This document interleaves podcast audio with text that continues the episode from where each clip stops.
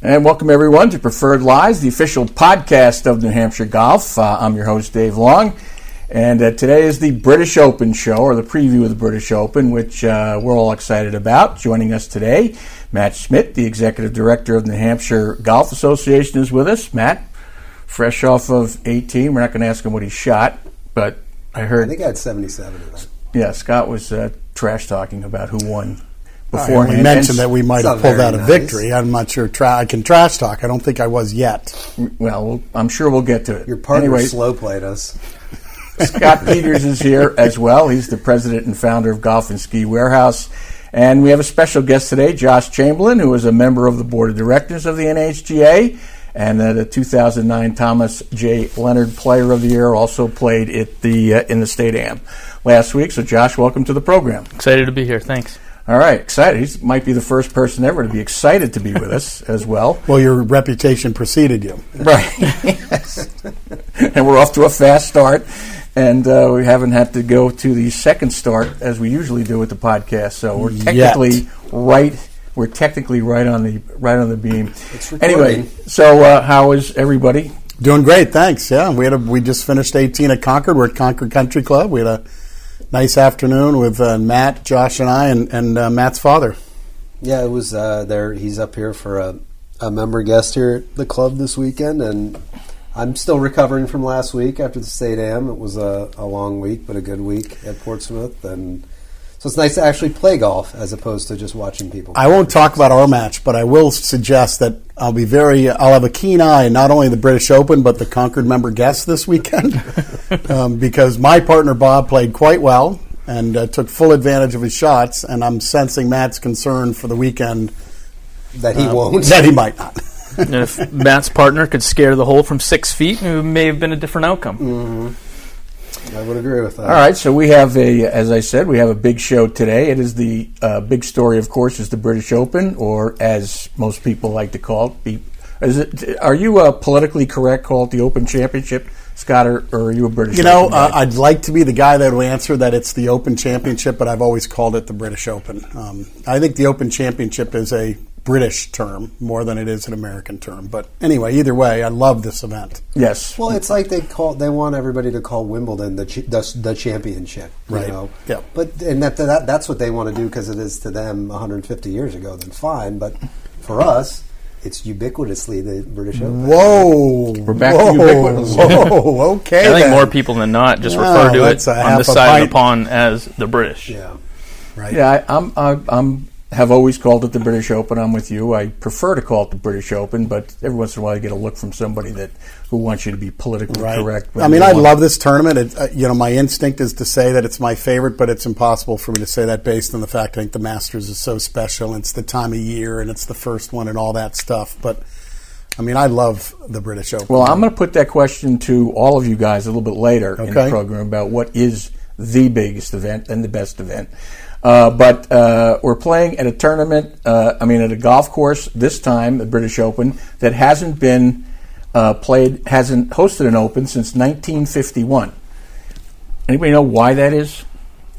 Well, I think Northern Ireland went through quite a time. Oh, probably yeah. okay. Right? But, The- the right, troubles, That's probably right. Correct. And right. and uh, you know, they're challenged from an infrastructure standpoint, too, in fairness. I mean, it is, I've been lucky enough to be there. It is a very small town. And so I think logistically they were challenged. The golf course was challenged because they literally no longer play. They took 17 and 18 out of the actual golf course. You may not know there are two golf courses there. And the championship course they're playing on is actually 16 of the holes of their big course, and they took two holes from the Valley course. Um, so literally, the course that I played 10 years, eight years ago, 17 and 18 are not in this rota, in this rotation, whatever You know, the the, layout. the setting itself may be more beautiful than Pebble Beach. I mean, if you're looking It's- at the, if you're looking at, I mean, I just went through the hole by I mean, hole. links and- golf is kind of that way too. Though. yeah, It's but I mean, generally, it's right on the sea. Yeah, it's, it's- incredible. It's fabulous. It really is. So anyway, and then uh, we're going to talk about the top stories. There's five store five. I outlined five big stories, but these guys may have some others. Uh, one being Rory McIlroy in the home court advantage So I'm sure that Matt's going to take him in the predictions later in the day. But uh, there's interesting story. I would be picking with my heart, and I'm not going to. Oh, all right. So we're going the Belichick route. Okay, and then we got some PGA news. Very little. I know prior someone else is picking with their head. too, you know? yes, I am. we will have predictions. And uh, but before I do that, let me mention that uh, the presenting sponsor, Preferred Lies, is Golf and Ski Warehouse, where you want to go for the best selection, service, and savings. Swing by Golf and Ski Warehouse in Hudson, Greenland, and West effect. Lebanon in New Hampshire. That was your swing? And in Scarborough, Maine. Dave swing. Learn more and get directions at uh, golfskiwarehouse.com. All right, the big story is the Open Championship, uh, if you prefer that, or as we some of us here prefer, the British Open. We've even had shortened it down to the British. That's kind of like uh, calling Kramer in uh, Seinfeld, so it just got one name. But anyway, uh, the amazing thing about it, I'm a history guy, and a lot of uh, I know Scott is, and you guys are. Um, it, it the the first championship was 1860. That was before the Civil War actually started in this country, and 159 years ago, and they've had 147 of these events. Uh, so it's hard, you know, Scott. You were talking before about. Um, you know the tradition and all of uh, you know that goes along with the Masters um, for people over there and golfers as well as maybe people on this side of the wa- of the pond. But um, it's pretty prestigious, and they have really have a lot of history there, don't they? Well, you know, as I've talked about in the past, you know, we consider an old course in, in the states 100, maybe a little bit more, 120 maybe at most at this this stage.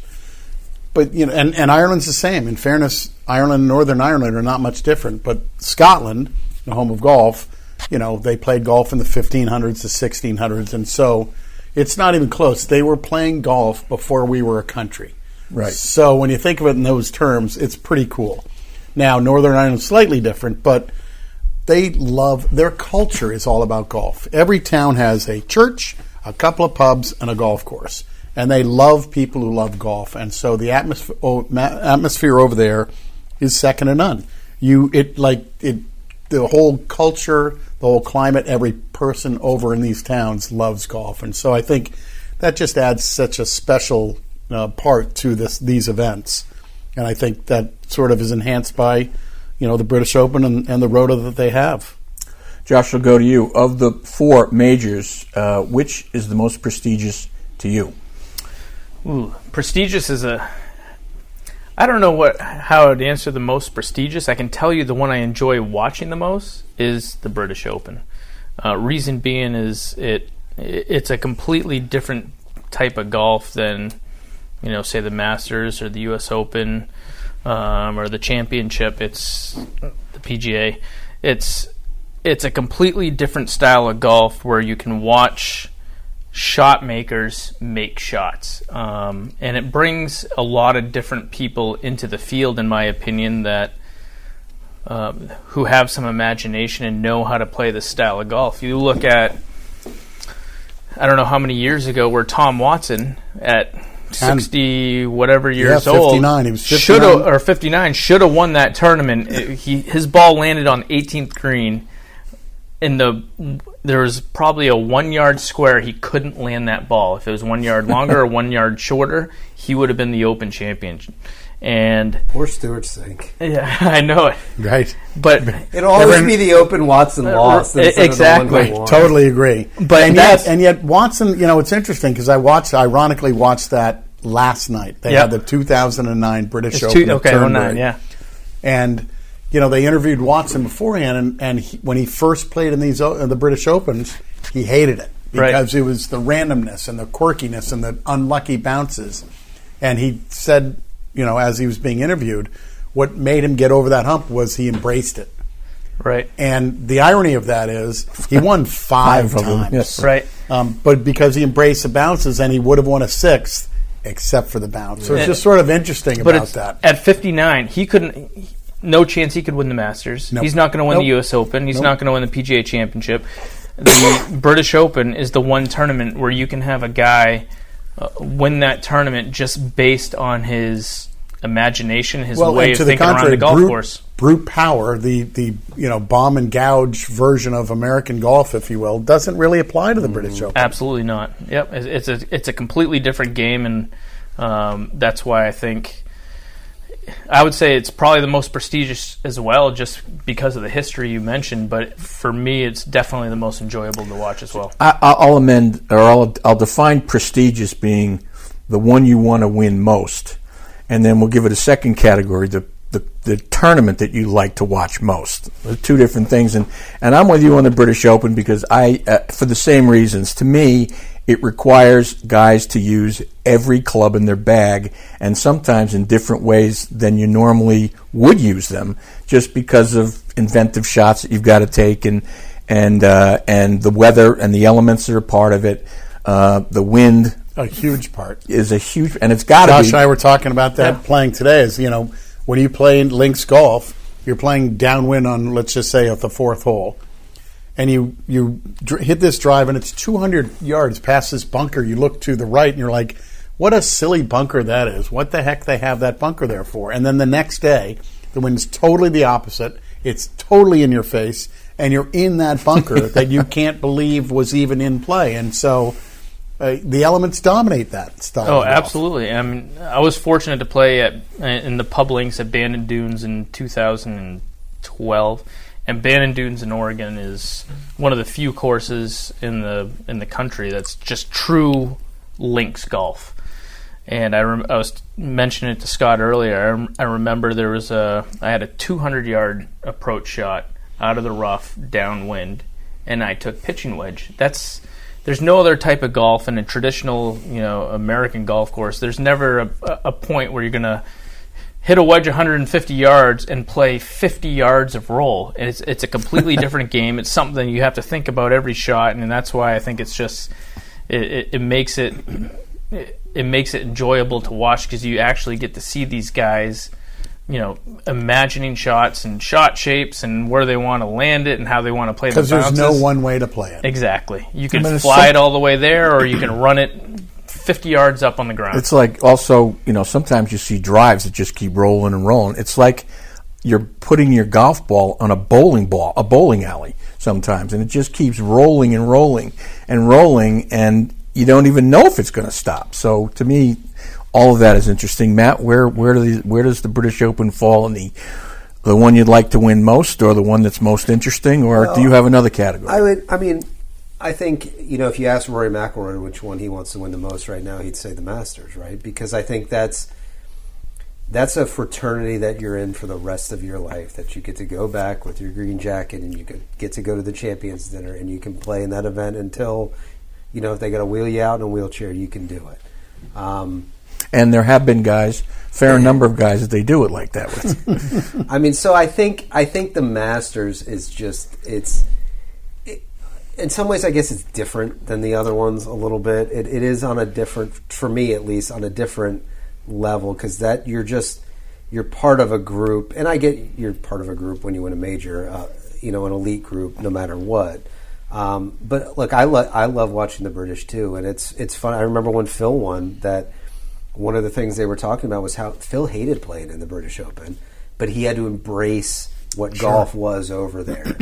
Um, and I, you know, it's it's Does that include fasting now this week when he's? You see how these? He's He's gonna, That's Word, that's under it? the Phil being Phil category. Um, but it's look, it's it's great to watch. It's fun to watch. It's so different to watch. Um, heck, it's fun to be able to wake up and watch golf. You know, I- Yeah, no kidding. Wake up- I can't wait for eight Thursday morning because yeah. I wake up. I usually wake up early. As we get older, we wake up earlier, and I mean, I'm, Or I know have no matter kids. when I wake up, I can turn on the tube and there's live British Open golf. And, and it's going you to be know, awesome. it's it, it, the the crowds over there. To Scott's point, it's people who understand golf. They're very golf Appreciate it, savvy. They're they appreciate it. The respect. You know, they like they. You know, they've. There's they've, nobody yelling mashed potatoes. Right. or you to you to man. You know, I also, on some level, I guess, appreciate the fact that they've embraced our great champions. You know, they've when Totally. there's that give and take, they love Tom Watson, they love Tiger. You know, they love the guys who have come over and said, "I like being here. I like playing this kind of golf." It is different from what we normally do on the PGA Tour, but it's still a challenge, and we need to appreciate it and embrace it. And and and I just it's I just think it's it's always so you know to see some of those shots, and it is just a beautiful part of the world when you know you see the setting sun and this the, when it, over there it's like nine o'clock at night too because the sun stays up forever. Um, it's just it's it's fun and it's neat and it's different and um, I think there is something to be said for the fact that there's been 146 of them now before this one and. Um, that's that's pretty darn cool. You know, one of the things, and I'm not a huge tennis guy, but they play in different conditions, right? And so clay is different than grass, it's different than hard courts. British Open is different than, you know, it's sort of our version of a different surface, Yeah. if Sure. you will. Um, and I think that's pretty cool. Now, to, I think it's also fair to acknowledge we're Americans. So our first instinct, for the most part, is going to be the Masters of the U.S. Open. I, I got to believe that if you're if you're a Brit or or European, the British Open's probably um, your first love. I mean, that's what you probably grew up watching. I think there's certainly Masters gets a little of that, but I, mean, think yeah, the answer at- depends on where you're from. Right. I mean, Rory McIlroy is from. He played at Portrush. So to your point, I think winning the Masters would be unbelievable because he'd be the f- sixth person in the history of the game to win the, the Grand Slam. Mm-hmm. But he's only going to play once in his hometown. Right. So it's an interesting it's an interesting question. Is it more important for him to win in his hometown another British Open, or be the sixth person in history to win the Masters? It- so I, I also think you can look at. I mean, somebody like Faldo. You know, he really embraced what Augusta was and how important Sure. it was for him to win the Masters. And um, you know, I, I guess you're right. We can sort of look at it the other way that there are the Europeans do view that because I think they're coming over Why here wouldn't to you? play it, Yeah. right? Sure. As this sort of pinnacle because you know they played links golf their whole life growing up, and then there's this there's this place in Augusta, Georgia, that is you know this cathedral of golf that they want to go and be able to to perform well. yeah. I think I'd want to fit. Uh, I would want to win my home, of course, in my home. If I was Rory, I would, or in circumstances like that, I would. That's I would. it'd be pretty special. So Yeah, did you wouldn't it? see what shirt he was wearing today in the practice round? no, He had a golf shirt on, and the logo on it was a washing machine. what? because his whole I, I don't know if this was a, a television show that he was on at one point when he was a kid kind of like tiger but he was hitting chipping balls into a washing machine What? and there's the, Nike, Right, I- the yeah. Nike commercial with him Yeah. and And he they literally made a shirt for him. so he's for got that? a shirt and, a, and With the, a That's hilarious. logo was I didn't a, see a that. washing machine yep That's cool. Might be the only golf shirt known to man that is not for sale at Golf and Ski Warehouse. Yet, Yet. Okay. It's on order. especially if he wins no, I Somebody- think in it's always- the one that would definitely never sell at Golf and Ski would be the '99 uh, uh, Ryder Cup shirt. that- Oh, the my Ben, God, the Ben Crenshaw shirt. We're probably in the sale rack still. With that But being anyway. said, that was maybe the most memorable Ryder No Cup doubt. ever. No doubt. But What's those to shirts me? were hideous. I got a feeling about Yeah, it. that that was hideous. was to me that was the most unbelievable comeback I think in any sport I've ever seen. I won't Because tell you- so many different people had to do it. Yeah, you know, it's not like a team like the Patriots rallied against the Falcons uh, with an incredible comeback. I won't comeback. tell you what I, I I remember that vividly. Sit, I was a freshman in college at UNH, and I was watching that with my roommate, and I said, if Justin Leonard makes this putt, I will do. I'm, I'm not going Nope. to say it right now. You know, the question I have is I don't know what it is, but did you do it? I did. Unfortunately, they let me stay in school. All right, good, good. So the story ended well. there were But- fewer CCTVs back then so But uh, yeah, that, no iPhones to, Right. to record. it- that was uh, that was an amazing moment. I passed on tickets for the final for that, of course you did. uh, but Did you- I, in a way, Plymouth State playing some pickup hoop game? no, no, no. It was I. I thought it would be better to watch it on television because of the nature of there's so many different holes. Generally speaking, and if you're at an true. event, you can only watch one. you know, Generally you can only well, not, follow. to, or if not you, to get too much off tangent but have you ever been to a Ryder Cup I have not. the Ryder Cup is totally different I went to, at Valhalla I actually went to Brookline, and in you know, 08 it's, and it's, it's weird a very difficult uh, event to watch. Right, because you need Very to good. post up somewhere. There are watch four the ma- matches. right, the matches come through, and then it's like, well, I guess we should go. That eat was lunch. great. You're right. Yeah. So you wait hours for you know one hole or whatever, and so, you know, and if you pluck down on seventeen, they may never They get may to you. Right, exactly. I'll tell you, I went to a, an LPGA event in um, uh, right on the Pen- it was in New York Pennsylvania border. But anyway, they had it was this course, and in the middle of it there was like this hill, and all of the holes were surrounding it. So if you went up on top of the hill, you could watch like eight holes at one time. It was great. Did you go on the hill? Yeah, of course, of course. But uh, so anyway, there's certain. Cor- I don't know if they built it that way. I don't think so. But Elmira, that's what it was, the Corning Classic or something like that. Well done. Anyway, but uh, so it was very memorable. I don't know who was in it. I don't know who was playing. So it was very I- memorable. I just know I had a great view of eight holes at the same time. So There's your British Open moment. and and but that probably played a role in why I didn't go to the Ryder Cup because I wanted to see the whole thing. And I think I made the right decision, even though the thunderous crowds. I'm wondering if you were let in. Right. I was there. I was, what was I doing? Oh, I was working for um, now NBC Sports Boston, so we had tickets for everything right, good. in those days. Um, all right, some news before we get to uh, a news. uh, I mentioned best headline of the week so far is Hungry for a Win, Mickelson fasting for the event. just, you're going to just just put trying to stay relevant. Yeah, I guess I was going to say don't care. I mean, I actually like Phil, but I mean, come on, really? I would agree. He How is without that gonna help social media, nobody would know, and most people don't care. He's forty-eight or nine. I I appreciate his efforts to try and play better, but is fasting really? I, I don't know. Whatever. Trying to stay on the map, in my opinion. I agree. he's, um, yeah, that's. I think Akeem Olajuwon uh, was Player of the Month in the NBA during Ramadan, where he had to fast. So who knows? So just at a one quick time. last Mickelson thought is he's played in I don't know twenty some odd Presidents Ryder Cups in a row. I think it comes to an end because I don't see A's not going to make the top whatever ten, and the real question is would Tiger pick him? anyway, just it's an interesting thought because he's played in so many. He's a good team guy and all that, but Tiger is the captain, and it'll be interesting to see. You know, I, I think he might, to be honest with you. he might, Um, he might. yeah. So he's probably doing everything he can to sort of play well so that Tiger Sure. can, you know. But it's an interesting dynamic. I don't know if fast. I mean, is the think way about I would go. But Obviously, think about that. that's not the way Tiger I've and gone. Phil have never been, you I know, went for the stadium. besties, and yet all of a sudden now Tiger is responsible for keeping Phil's streak alive. Well, those things have to end at some point, Which and normally streak, when people are that's 49 generally or speaking 50. pretty meaningless. Agreed, grand but it's still pretty impressive. it is. uh, the first foursome Although I goes. call one of those events an exhibition.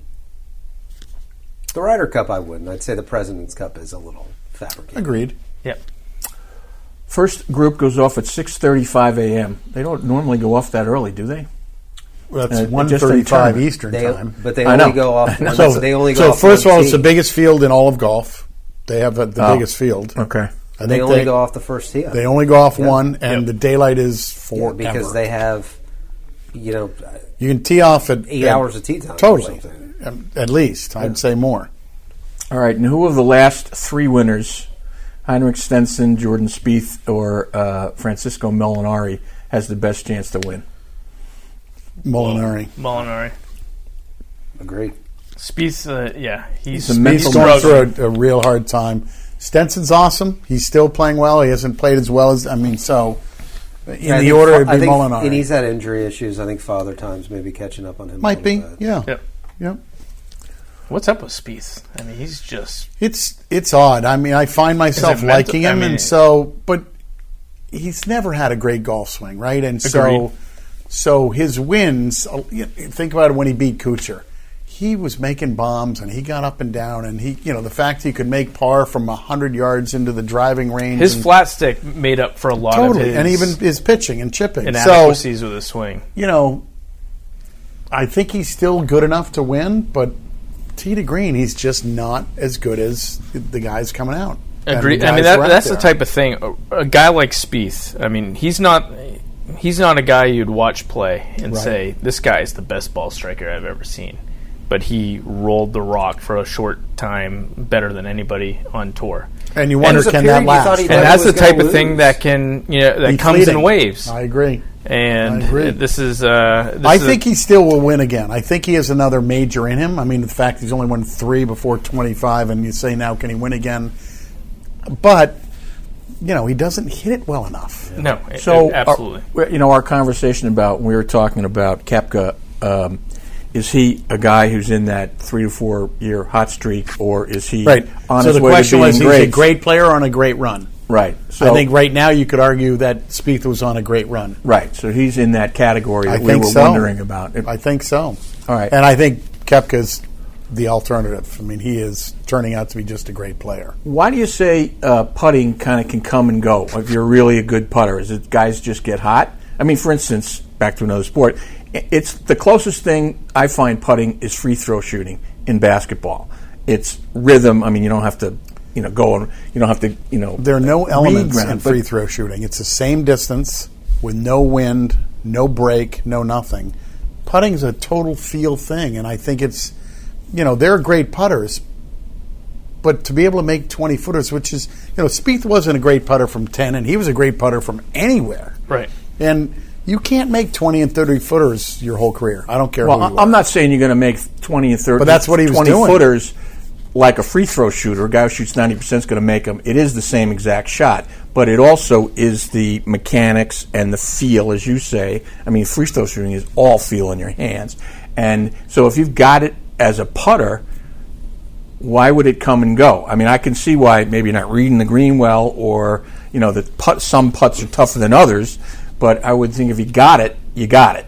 I mean, because it, I, I don't know, I, because it does, because that's the nature of the game. He made a disproportionate amount of putts from longer distance than anybody. And so that doesn't last. I think putting, in in my opinion, I mean, I talked to you about it today. Ball striking has never been my my thing, Yeah. but I've I've had streaks where I can putt, and a lot of it is mental. Uh, So compare and contrast your good streaks versus your not so good streaks. What is the difference? putting is such a you know it's different than the swing it's such a fine motor skilled type of movement where your mentality and your confidence translates into Yeah, how your putting agree with. stroke is. And it's probably the same with free fr- three free throw shooting where um, you know if you know you're going to make it your stroke is is solid. It's it's not going to wobble. You know you're going to make it. You're going to put it on the line you want.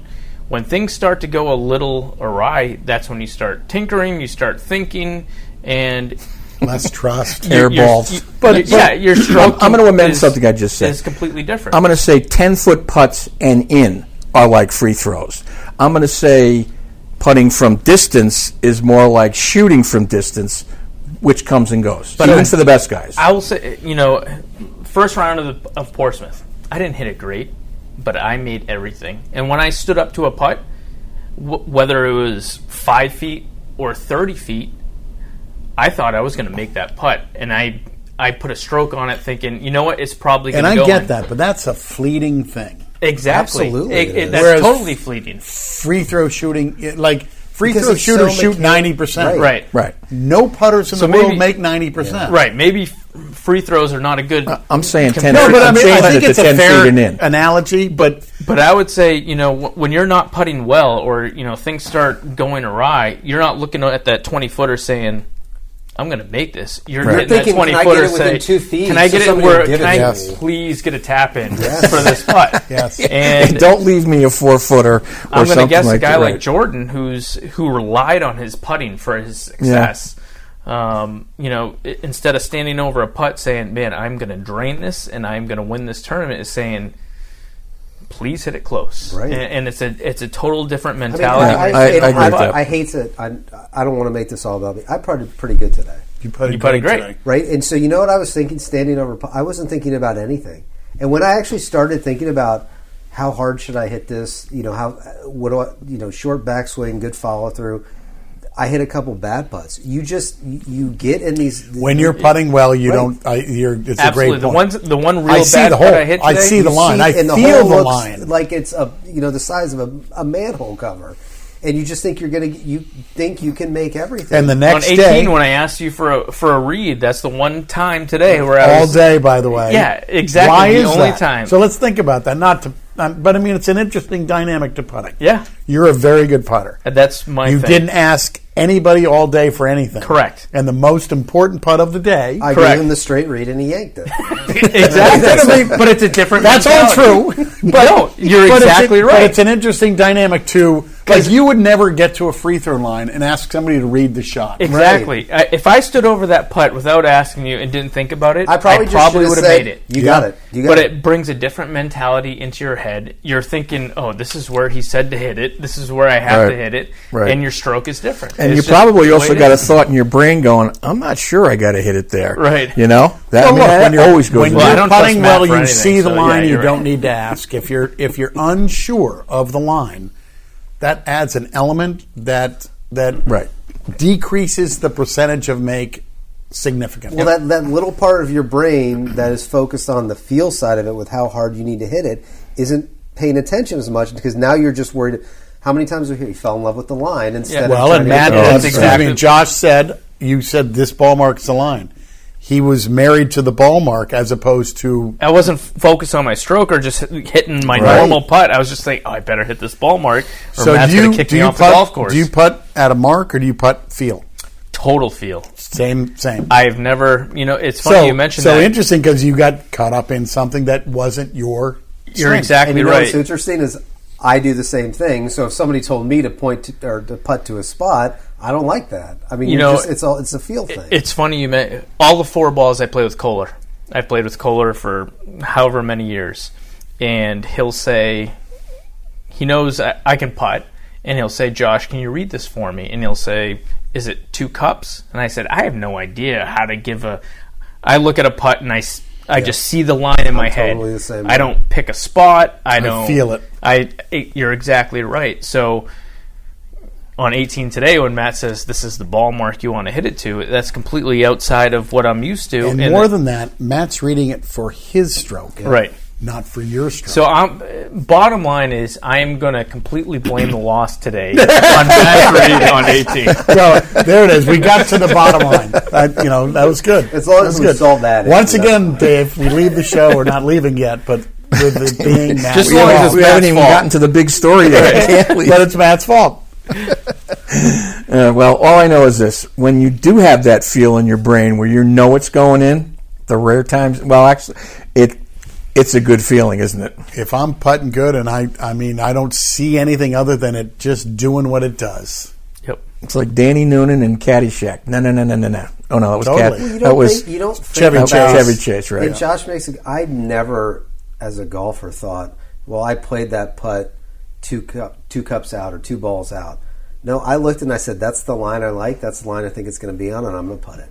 Yep. And you make it. Yeah. And that, I mean, that's And that, to answer your question earlier, that's how, in my opinion, guys who rely so much on their putting can, you know, like Jordan Spieth, can rip off a bunch of wins, and then all of a sudden, when you start to have doubts, Right. things completely Yep. change. And Yep. And And- and we've seen the result And result vice of that. versa, you see someone like Adam Scott who rips it down the middle and knocks it on the green and can't see that line for the life right, of him. so that's the kind of guy that will always be in the mix, but Right. has a tough time Winning. closing the deal. All right. Our top five stories at the uh, British Open this weekend's British Open, which kicks off on Thursday. Uh, what's the biggest story to you, Scott?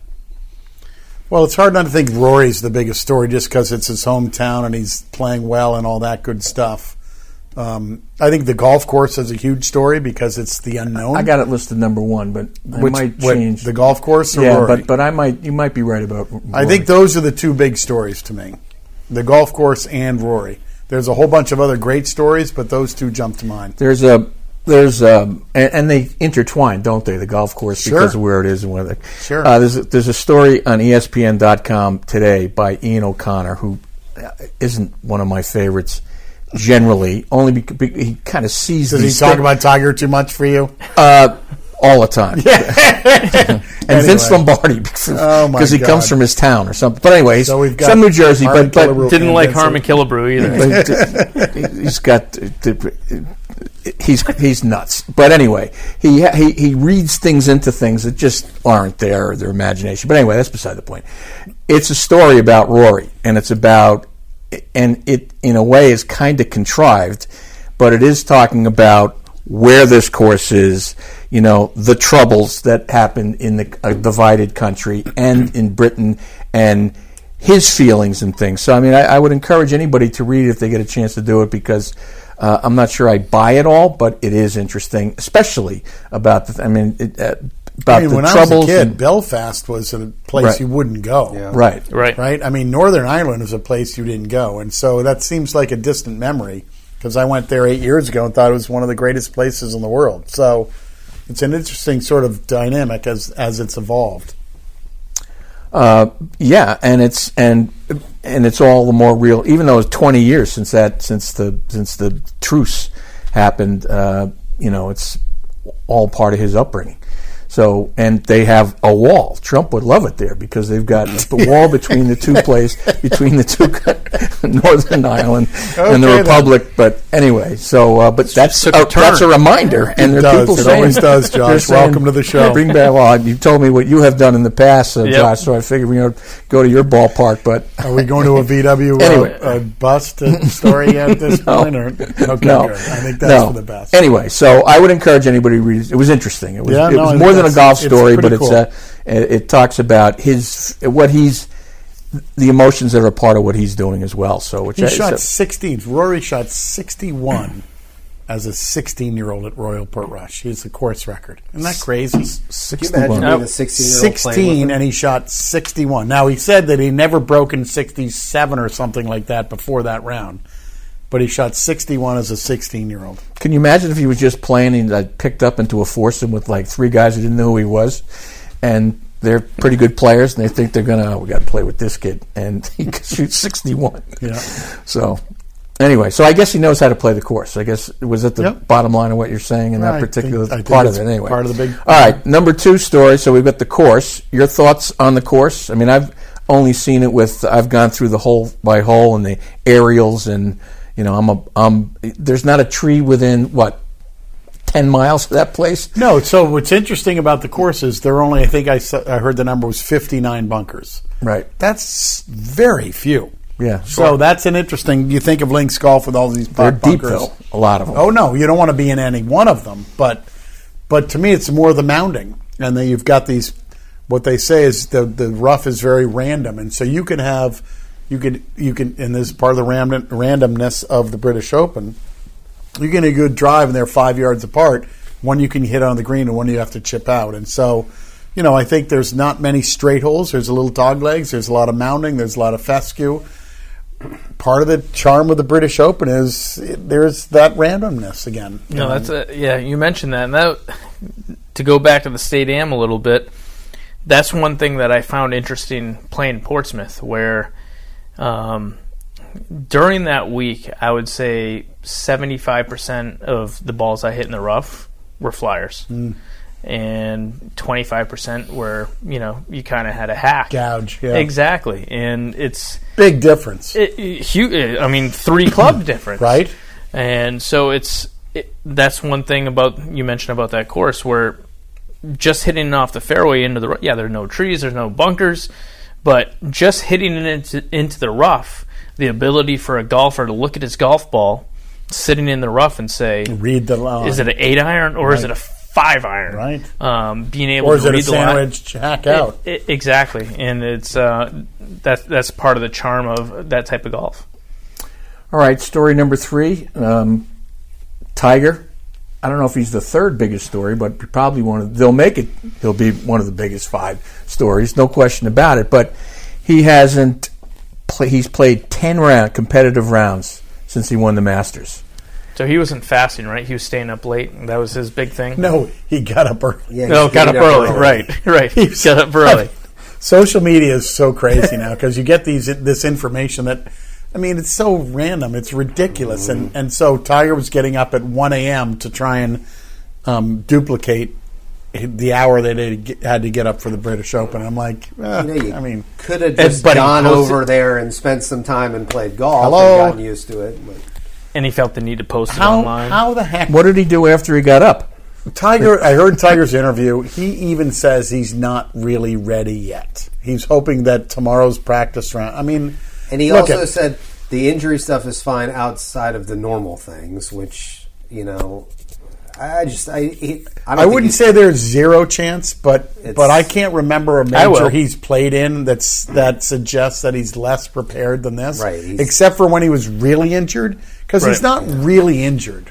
So, I mean, I don't want to be unfair. He's obviously injured, but I mean, in the sense of ten competitive rounds since April. I mean, is he That's not so- playing because of wear and tear? He's concerned about that? Is that why, or is it? I almost He's sense just- that that victory of the Masters was, was greater to him than we realize. I th- I and I agree. think I'm that's 100% And, and I think and I think that the, the sort of what the leftover of that is, he's okay this year with not winning again. Yep, I, Yep. because he he wanted to win again, Or and he playing. did last year, and then he said, "Okay." And I think we all kind of felt if he was ever going to win another one, it was probably going to be at Augusta because it's a place where he's so comfortable and has had so much success, and and he won there. And I mean, the fact that he hasn't played, and they were talking about this morning on the Golf Channel that if obviously he plays this week, and then I forget what's it's like some Wyndham is next week and then something else and then the FedEx Cup starts.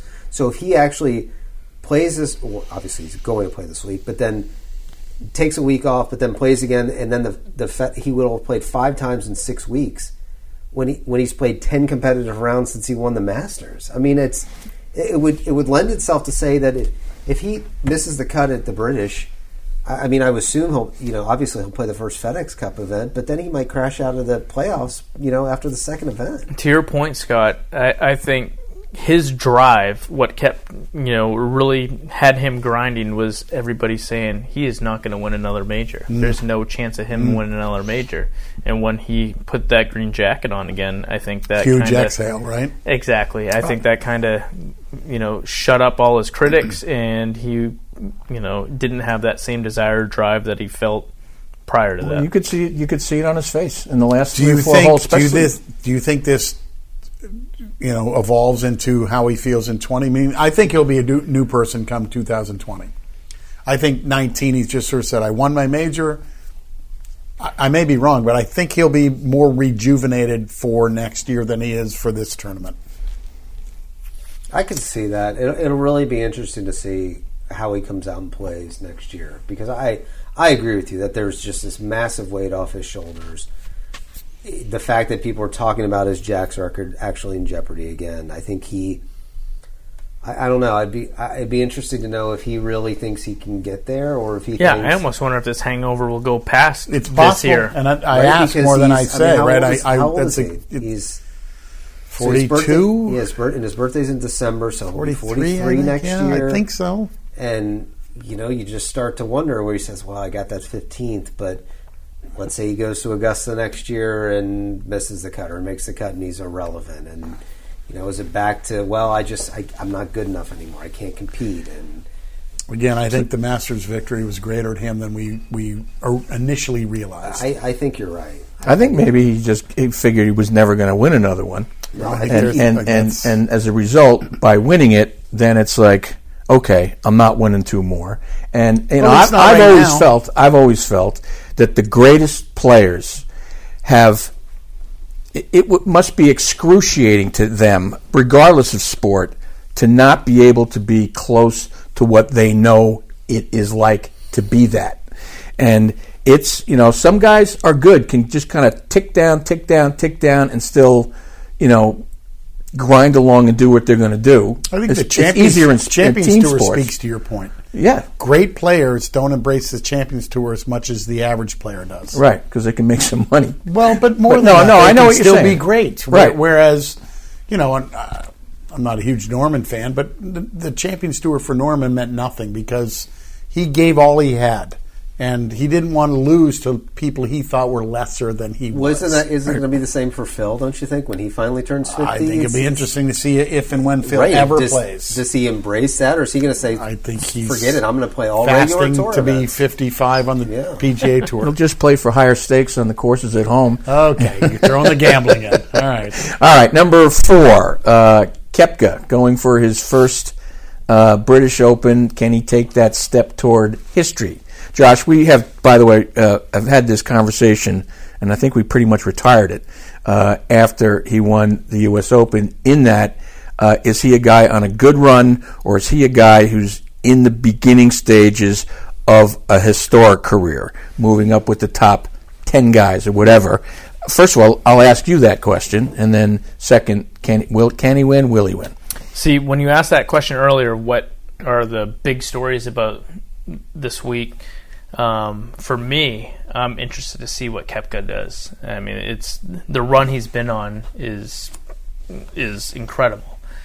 Um, Tiger like. yeah, absolutely. And you know, there's I don't care, you know, guys that have been around this game. There are guys who, in these situations, who can just take their game to another level. Whether it's at the amateur level, at the state am, when the you know, who get in that mindset, and when the stakes are the biggest, can just take it up another notch. And I look at Koepka and I say, I mean, what he's done has been, it's historic what he's done.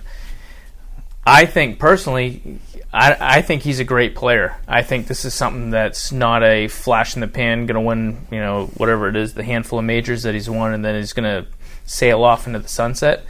I think a guy like this who has the mentality or is, you know the mindset of the biggest stage where he this is where he gets up. I mean, you don't see him winning the John Deere or whatever smaller tournaments he plays in. This It's is, an interesting dichotomy, right? Uh, how great he is in majors and how Right. much he seems to really be almost irrelevant in regular Completely. events. So strange. but Nobody's ever been like this. right. I mean, nobody's been average Joe and superhero.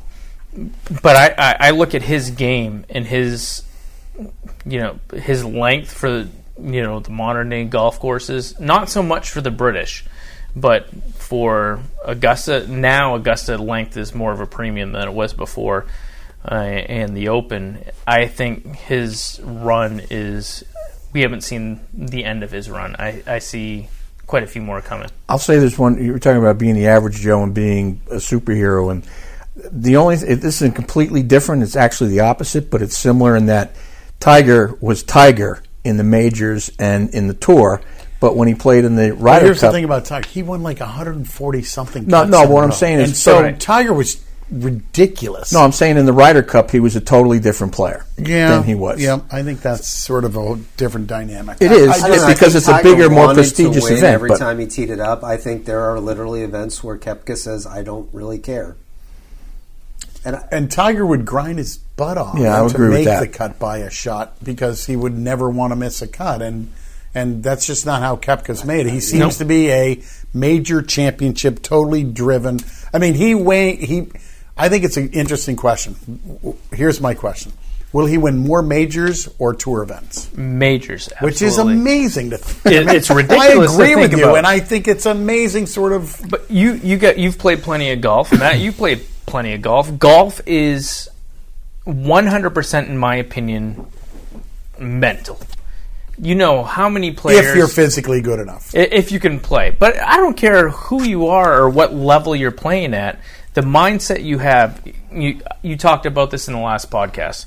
A guy standing up in a tournament situation versus playing with his buddies on Wednesday night league. They're completely different golfers, and the Totally only agree. the only difference is your mindset, your mentality going into that round. It's the same thing for Koepka, in my opinion. He puts himself in a different place. Uh, he's almost like reverse of everybody else. When the stakes are the highest, that's when he gets into that mindset to win. And to answer your question, I think he's going to. You'll see him continue to go on the streak of being relevant and placing high in majors and in the you know the regular tour events. Being you know this is not my thing. I agree with you. I just find it fascinating the fact that he is that different at these events. I mean, he can play a PGA, a U.S. Open, and surround itself by other events where he just, you would argue, kind of mails it in. I mean, I don't Sure. think he mails it in, but I mean, it seems like he sort do of you mails think it he in. cared about the 3M the way he cared about Right. the U.S. Open? No. But No, there are guys. but- there are guys in other But sports. you can just all of a sudden start to care and then be first or second in your tournament. I mean, But it's I think that shows how mental golf is in the is. last Yeah. four majors, he's been first or second. But that's that's that just shows how mental golf is. It, I think mi- it shows how incredibly good Koepka is. I, uh, yeah, right. yeah. But there's been other there's players in other sports that guys who are better playoff players, postseason players than they are during the regular season. Yeah, but I think you know? you know, somebody like Robert Horry. I was thinking the You know, same. that's that's same a, almost of you know he's a, a victim But of don't, circumstances. don't do a right? disservice to Brex, Brooks I- Koepka no, by I- saying I'm a- Robert Horry. I, mean, I, I Because get Robert Horry was in the right place at the right time. Right, and made he was one, surrounded by greatness. Shot, right. Right. Koepka is in the majors. He's doing it for four rounds and being dominant in case. so when they tee up Thursday morning, and we'll get to this, I'm sure. Who's everyone thinking about? It's Brooks Koepka. Absolutely.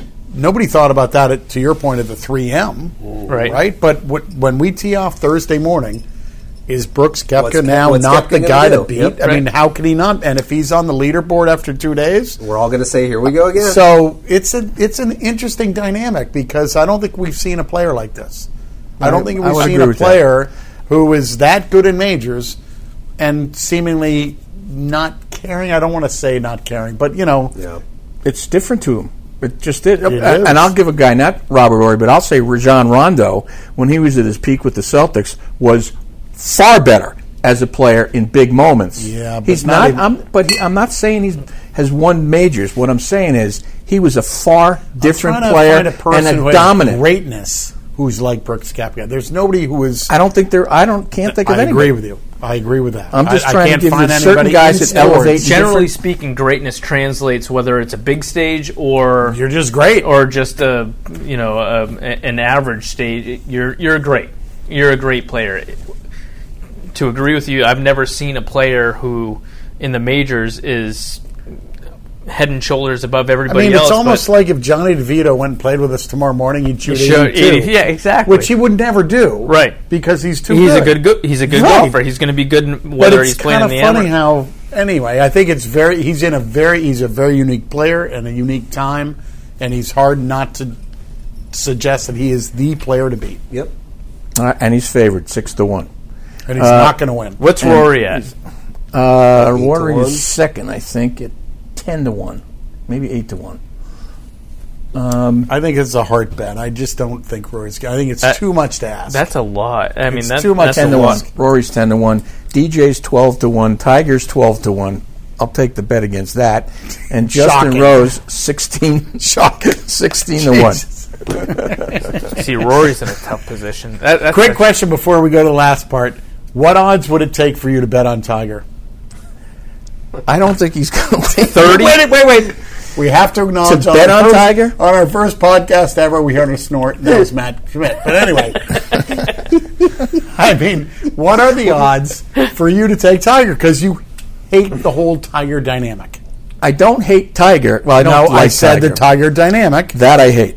Right. And so, what are the odds? Because ten to one's not enough. Twenty to one's not No, no. The only reason I say it is because he's not playing well. I don't think He's the, got I no don't- chance. Right. I'm well, with that's what I'm saying. He's, he's would be- not zero because he's too good to be zero, but Right. he's less than five. Well, that's all Easily. I'm saying.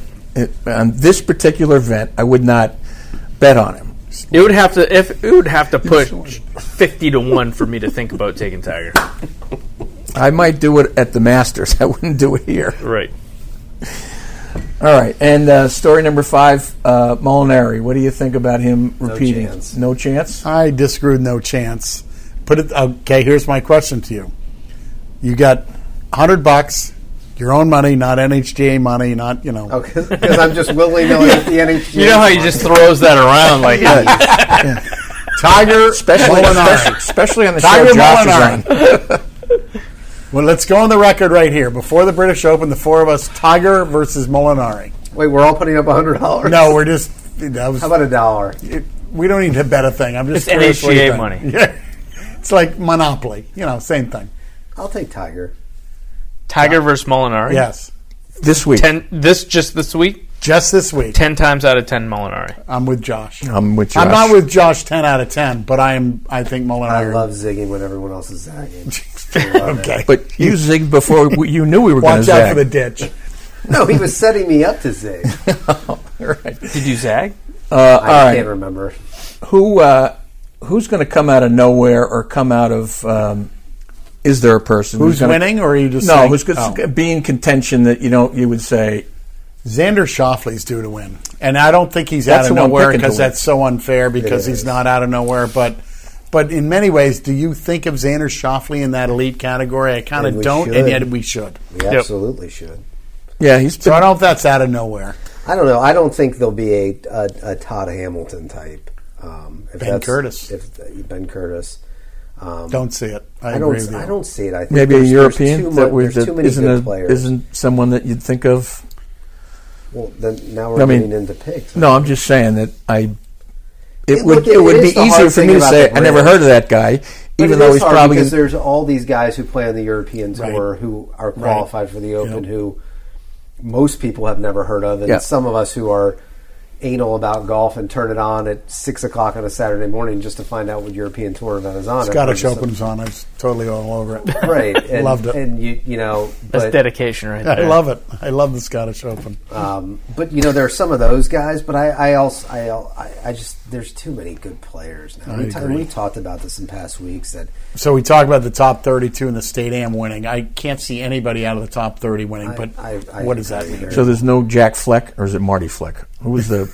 Who was the? Uh, the uh, was it was in the mass Wow. what the 58 Masters or something like that. It was it Yeah. was Fleck. One played in the Yep. 60s and one Marty Marty Fleckman was in tennis. Fleckman. No, that's no, it's it's Fleckman, I think. Yeah, oh my god. Anyway, Did you play in that one? I did. Yeah, yeah. I missed the guy. anyway, he was an amateur. that shot you heard earlier Is earlier. this a pro tennis Had a event bad in. Washington? No, he was an amateur. He was in All it right to the end. Let's go with the winner and get out. All right, time to uh, predict our winners. Uh, Matt, we'll go with you first. Oh, I have to go first. Matt Wallace. Whoa! Just because is his hair red? I mean, what's up he's with not. that? He's, All right. he's an Englishman who's he's, He's played, played really great. he's It's a legitimate really good pick. golf. He's Thank paired you. with Right. Tiger though, so that's going to be a challenge. For You know what? I almost when I saw that this morning, It's I a, almost that's going to be a challenge for him because that's a tall order to. It is, and my and it's so funny because when I saw that, I th- I said, God, I'm going to pick him this week, and I was thinking to Two myself, days with Tiger, it's going to be hard. I said, you He's know never what? played you, with You Tiger. got to bear down and just you know beat Tiger, and, and, and I'm thinking, okay, he's going to play really well, and, and he's going to show up Tiger on the British Isles, and but then you know, I it was it's funny because you You'd think say a, that, a lover of the Fighting Irish would have his pick for the you know the Irish version of the. but British I, I did have the same thought when I saw that he was paired with Tiger. That a tall- it's it a is, tall order. It's hard. Go ahead, You know, John. Josh? You know, I'd like to pick the underdog and go out on a limb, but um, well, first I'll say I think Rory misses the cut. How's that? Oh, that's. I think in other circles that's called a hot take. It is. Right, right. Um, and you're breaking Fire Matt's heart. take. Okay, I, I uh, can't. I can't imagine. I got a he- dollar on that, but go ahead. I can't imagine what he's going through It's a playing lot. there. I It's a mean, lot. that's uh, that's a lot on your shoulders. I agree. I do agree with that. Now, maybe if he doesn't miss, uh, Oh, miss you know, the cut, waffle, your first waffle over guest. no, but I, but I'll say that I, I think he's going to be irrelevant this week. How's that? Um, but it's it's hard to go against a guy like it's so cliche, but it's hard to go against a guy like Koepka. I you look It- at. I totally agree with that. It's That's what Scott did for the U.S. I Open. mean, look, so- if I totally agree with that. it. Or is if I PGA? had to if I had to put my real money would- on the table on and put it on one guy, Yep. well, that who else so I could think there are on? two guys. I think there are two guys, and Koepka's one. How do you, to your point, how do you say no? Right. You have to hold your nose while No, you're picking. I this do have to because I don't like this player. Um, I, I don't like. That's it's terrible to say I don't like him, I'm not playing this week. but he's really, really good. He just won the Scottish Open. He won the uh, uh, Irish Open. No, I'm sorry, he won the Irish Open twice. He likes links golf. He's playing great. He's got a bunch of top tens. He's super I unlikable. Don't like him at all. And Jon Rahm's going to win. Jon Wow, I think it's a great pick. I, I do. I- we, I Scott and I just- had this conversation out on the golf And course, he and I said, "I know who you're going to pick," and he said, "Really?" And I said, "It's a European, right?" And Scott said, "Yes." And I said, "It's And you don't want to- don't want to win." I right? totally agree. said, he's "Yes." a jerk. I Yeah. think driving the ball here is huge. He's hitting. He hits these hard cuts that are so straight. He's got confidence. He's got top tens. Jon By the way, it's, so it's funny. My dad and I were talking about Rahm actually this morning, and my dad saw an interview with him where he's, he's talking. His favorite shot is he hits a little cut, he hits and- and hard and cuts. he's talking though, about, not you not little squirrely things. He rips cuts. and and he said, you know, when when I he, he really likes sometimes when they get really offline, he says sometimes they cut will cut three or four feet. Are you kidding me? Yeah, I feel the same way. Especially my Jeez. 418. It's just a three or four. Well, I hit that drive 40. on 17 today. That's about a three or four oh foot cut. The wind. It was the wind, Josh. All right, I'm going with Dave, Xander talk to Schauffele. us. I'm Don't going- go. You can't go Tony Finau because No, that's your go-to. I think You I know. can't- Schauffele's I'm going Schauffele. I'm going think that's Xander a good Schauffele. I think a he's great been, pick. He's been hanging around the top ten. He's been hanging in there uh, in the larger events. I think he's going to deliver. Is there anyone time. more under the radar who's played great? I, I'd be curious. Do you have the stat in the I first don't. three majors? I bet he's in the top ten all three Probably. times, He's Absolutely. so solid. and yet he's you know under the radar. Hey, can I? That's because he's not can I give posting a- fasting or waking up at 1 a.m. Right, on social media. So Can I give a shameless plug before we're out? It's time. This is the shameless plug part of the show. So I, I just want to congratulate my son Brennan today, who did drive, chip, and putt for the Nice. first time. I don't have the final results yet, but he he it was I, it was his first time doing it, and I was extremely proud of him doing it. in That's a- awesome. In a situation where I think he was a little more nervous than he thought he would be. Well, Um, as you said to us, how many kids? Oh, there was 44 kids in his. So he's got to show up to his. Fir- that had it been overwhelming Oh, for a I kid. think- I think it Remind me how old he is. He's eight. He turned eight in March. So That would scare the heck out of me. I mean, I, he after he did the drive part, he said to me that was hard, and I said, Brennan, I wouldn't be able to hit a shot in front of all these people watching. It's- so your dad had a great day. Your son had a great day. you're just hey for your the ability to stand up there. And, Matt and- lost and one do down. Oh, there's not. There's no no sport. I don't think we were talking about this last week. There's no sport that has a greater intimidation factor than hitting off the first tee. Oh no! I, I agree with that. people, uh, guys that play with me regularly joke with me. Um, I've played in quite a few stadiums. I've played in quite a few big tournaments. No lie, if I get the ball airborne on the first tee, oh, it's such a good feeling. I am I am pleased with my performance for the day. Oh, so you yeah. smother hook on one, you felt good. That was perfect. Are you kidding me? I, I kid you not. I mean, so the- funny. I, I don't care how many tournaments you played in, or I, how, I'm how- so with you. or how It good you are, or how much is. success you've had. Nobody's around. If you're Oh, not if you're not standing up on the first tee with a feel the little bit, with yeah. feeling Totally a little agree. bit, and then you know go do something else because I agree with you. No question. All right, Josh, that- thanks for coming on. That'll on. Yeah, do it for I us today. enjoyed it. Josh, thanks Fun for time. coming on. Great job. Appreciate it. I enjoyed it. Matt and Scott. See you guys Cheers, next Dave. week. Always a pleasure. And uh, that'll do it for Preferred Lies. Before I, I should say, right before we leave, the thanks to the presenting sponsor of Preferred Lies, to Golf and Ski Warehouse, where you go for the best selection, service, and savings. Swing by Golf and Ski Warehouse in Hudson, Greenland, and West Lebanon in New Hampshire, and in Scarborough, Maine. Learn more about the great products there and get directions at golfskiwarehouse.com. Thanks, everyone. We'll see you next week.